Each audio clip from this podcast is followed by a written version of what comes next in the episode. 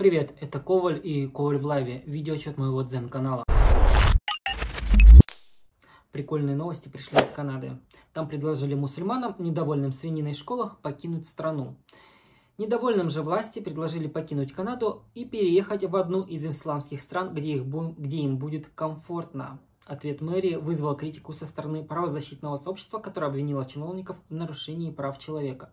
О какое нарушении прав человека можно говорить, когда мигранты приезжают в страну и начинают диктовать свои правила, что им не нравится, как кормят, что там подают свинину, а мы как бы свинину не едим. То же самое касается Англии, Франции, где мигранты из Сирии говорят, как девушкам одеваться, что им носить, потому что по их мусульманским традициям такого не должно происходить.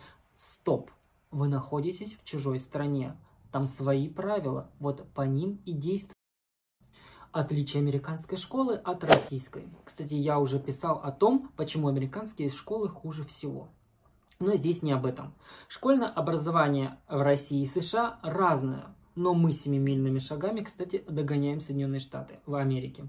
В США школы есть как частные, так и государственные. Там вообще полное разделение.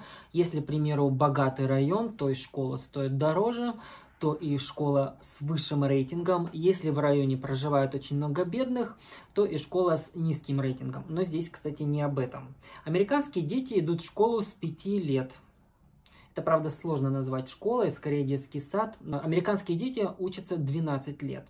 И здесь идет градация. С 1 по 5 класс это начальная школа, с 6 по 8 класс это средняя школа, с 9 по 12 класс старшая школа.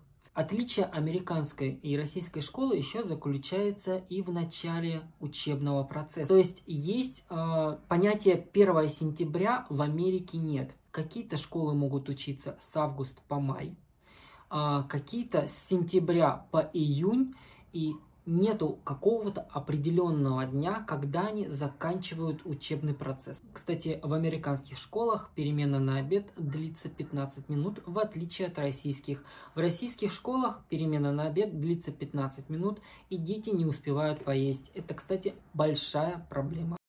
В эпоху потребления скоро крупным компаниям ничего нельзя будет продать за что будет стыдно компаниям в 2020 году.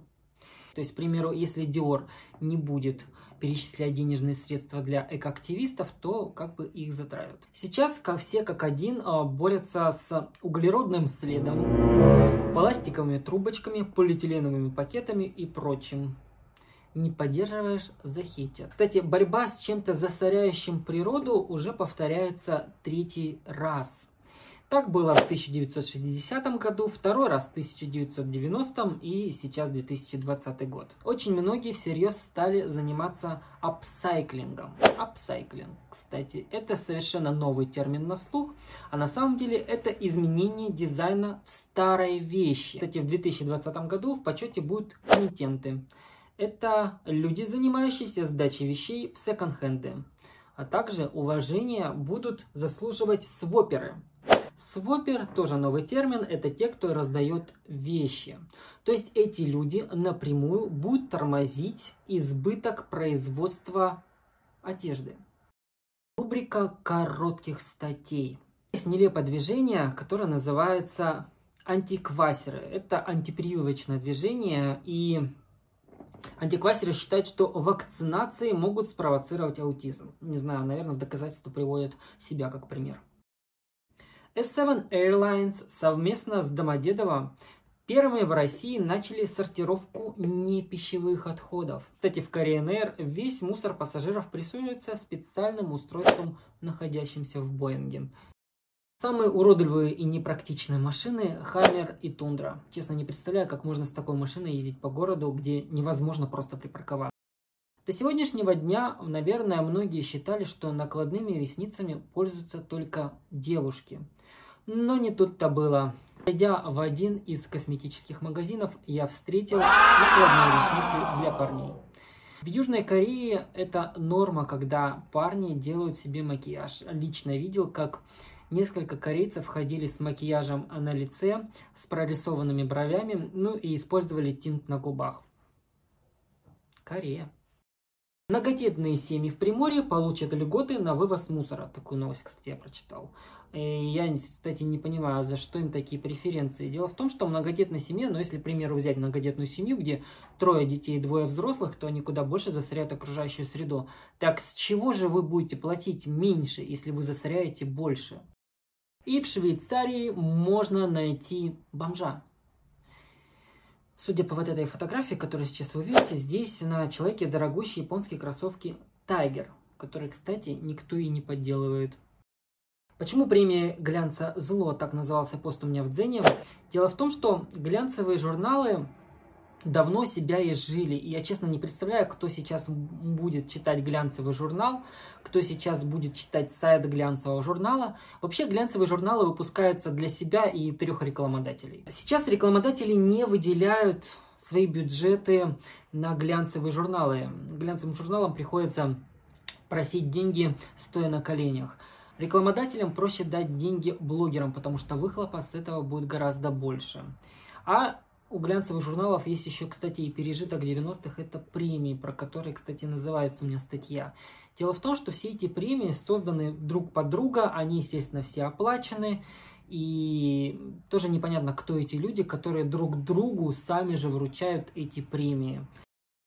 Никогда не понимал палочную систему в России. То есть, если вы встречали, на кассах написано «Не выдали чек, покупка за счет продавца». Зачем об этом говорить? Зачем об этом писать? Ну не выдали тебе чек, ну не выдали. За, за что казнить, грубо говоря, продавца? Я, кстати, чеки не беру. В русском языке практически все страны называются иначе. Ну, то есть, к примеру, Соединенные Штаты Америки это вообще не Соединенные Штаты Америки. Ну, вот только белорусы диктуют русским, как они на русском языке должны называться. По правилам русского языка Белоруссия, а в своей Белоруссии вы можете называть себя хоть Беларусь это ваш язык. В русском языке правильно Белоруссия. Что меня бесит в Аэрофлоте? Аэрофлоту нужно меняться. И меняться, чтобы поменяться в лучшую сторону, нужно для начала уволить генерального директора Савельева. Это самый закомплексованный директор. Дело в том, что э, Владимир Савельев обижается на любую критику в его адрес или в адрес авиакомпании. То есть он может запросто лишить пассажира миль ну, то есть, серьезно, за какой-то хейт в интернете. Я хейтил Аэрофлот еще, когда это не было мейнстримом. Но проблем у Аэрофлот много. Это и то, что на сайте авиакомпании невозможно повысить милями билет до высшего класса. Этим же милям, а что мили уже давно стали такой трухой. Если раньше можно было их накопить как-то быстро, то сейчас это вообще какая-то проблема с ними. Странной формулой, знаете, а, в Хабаровск стоит слетать 10 тысяч миль, а, еще заплатить 2500 рублей топливного сбора. А чтобы накопить эти 10 тысяч миль, нужно потратить 400 тысяч рублей, если что. Да к черту эту математику и черту вашу формулу. Во время полета Аэрофлот достает своей рекламой по поводу того, что они э, находятся в альянсе SkyTeam. Кстати, сейчас они говорят SkyTeam с пробелом, потому что многие хейтили их за альянс SkyTeam. Командиры воздушного судна в Аэрофлоте общаются, во-первых, очень официозно. Я не люблю, когда разговаривают очень официозно, тем более авиакомпании. Если, к примеру, что-то случается, там задержка рейса, никто об этом не говорит в Аэрофлоте. Если говорят, то тоже официозно. А еще командир воздушного судна ощущение, что разговаривает с набитым ртом. Вообще непонятно, о чем он говорит но про английский мы будем вообще молчать, потому что на английском все, что говорят в Аэрофлоте, это невозможно понять, даже, мне кажется, иностранцу. Ценовая политика. Да, ценовая политика Аэрофлота мне тоже непонятна. Если, к примеру, на Камчатку полететь стоит 25 тысяч рублей, плоский тариф из Владивостока в Москву туда и обратно стоит 25 тысяч рублей.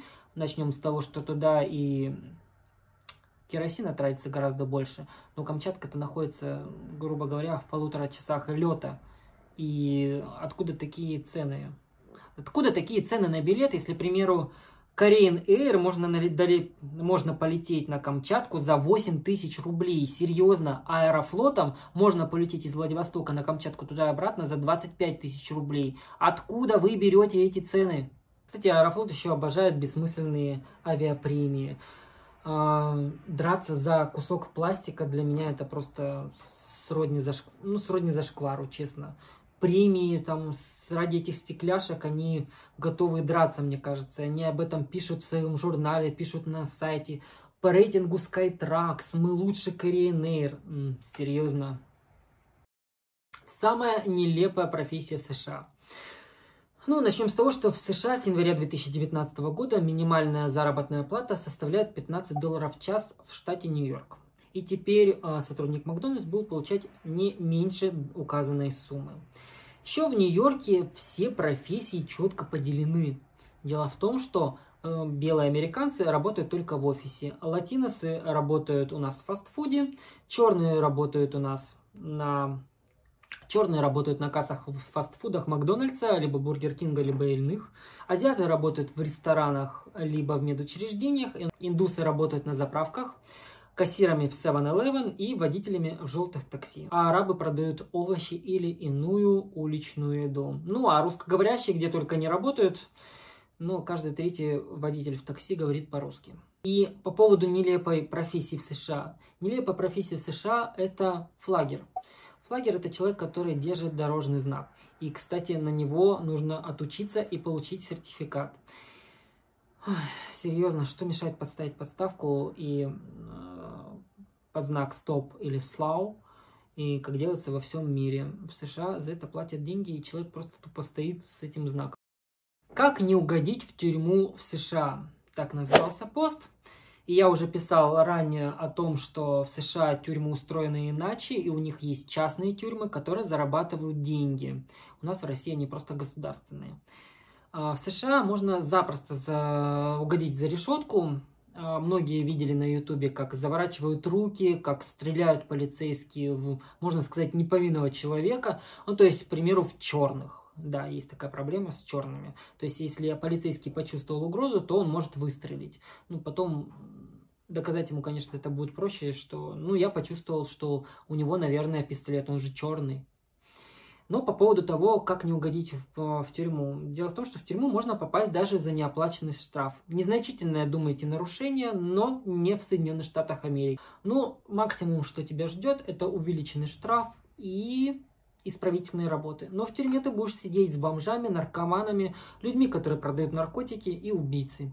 Кстати, у моих знакомых был случай в Америке, когда их чуть не депортировали, а возможно бы и посадили в тюрьму. Дело в том, что в США нельзя детей до 13-14 лет оставлять одних в машине а их ребенку было где-то ну, 5 лет, он заснул, а им нужно было сделать чекин в гостинице. И это увидели люди, они разбили стекло, вынули оттуда ребенка, пришли в эту гостиницу, спрашивают, ваш ли это ребенок, тут же приехала полиция, им объяснили, что так делать нельзя, что это штраф, это тюрьма, это исправительные работы и в лучшем случае проблемы коронавируса.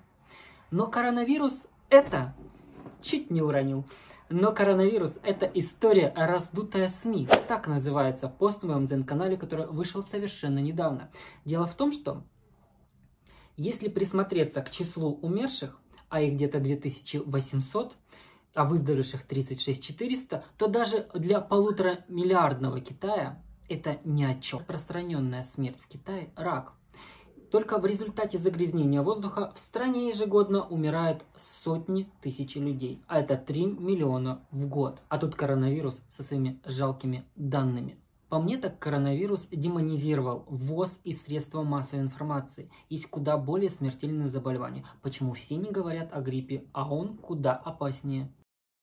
Как в США заморачиваются с психами? Да, в США с этим проблема. Дело в том, что там э, есть такие люди, которые говорят, что, ну, я, к примеру, с этим животным не могу пойти в самолет. То есть меня нужно туда пропустить, потому что я псих, и у меня есть проблемы. А это мое тотемное животное.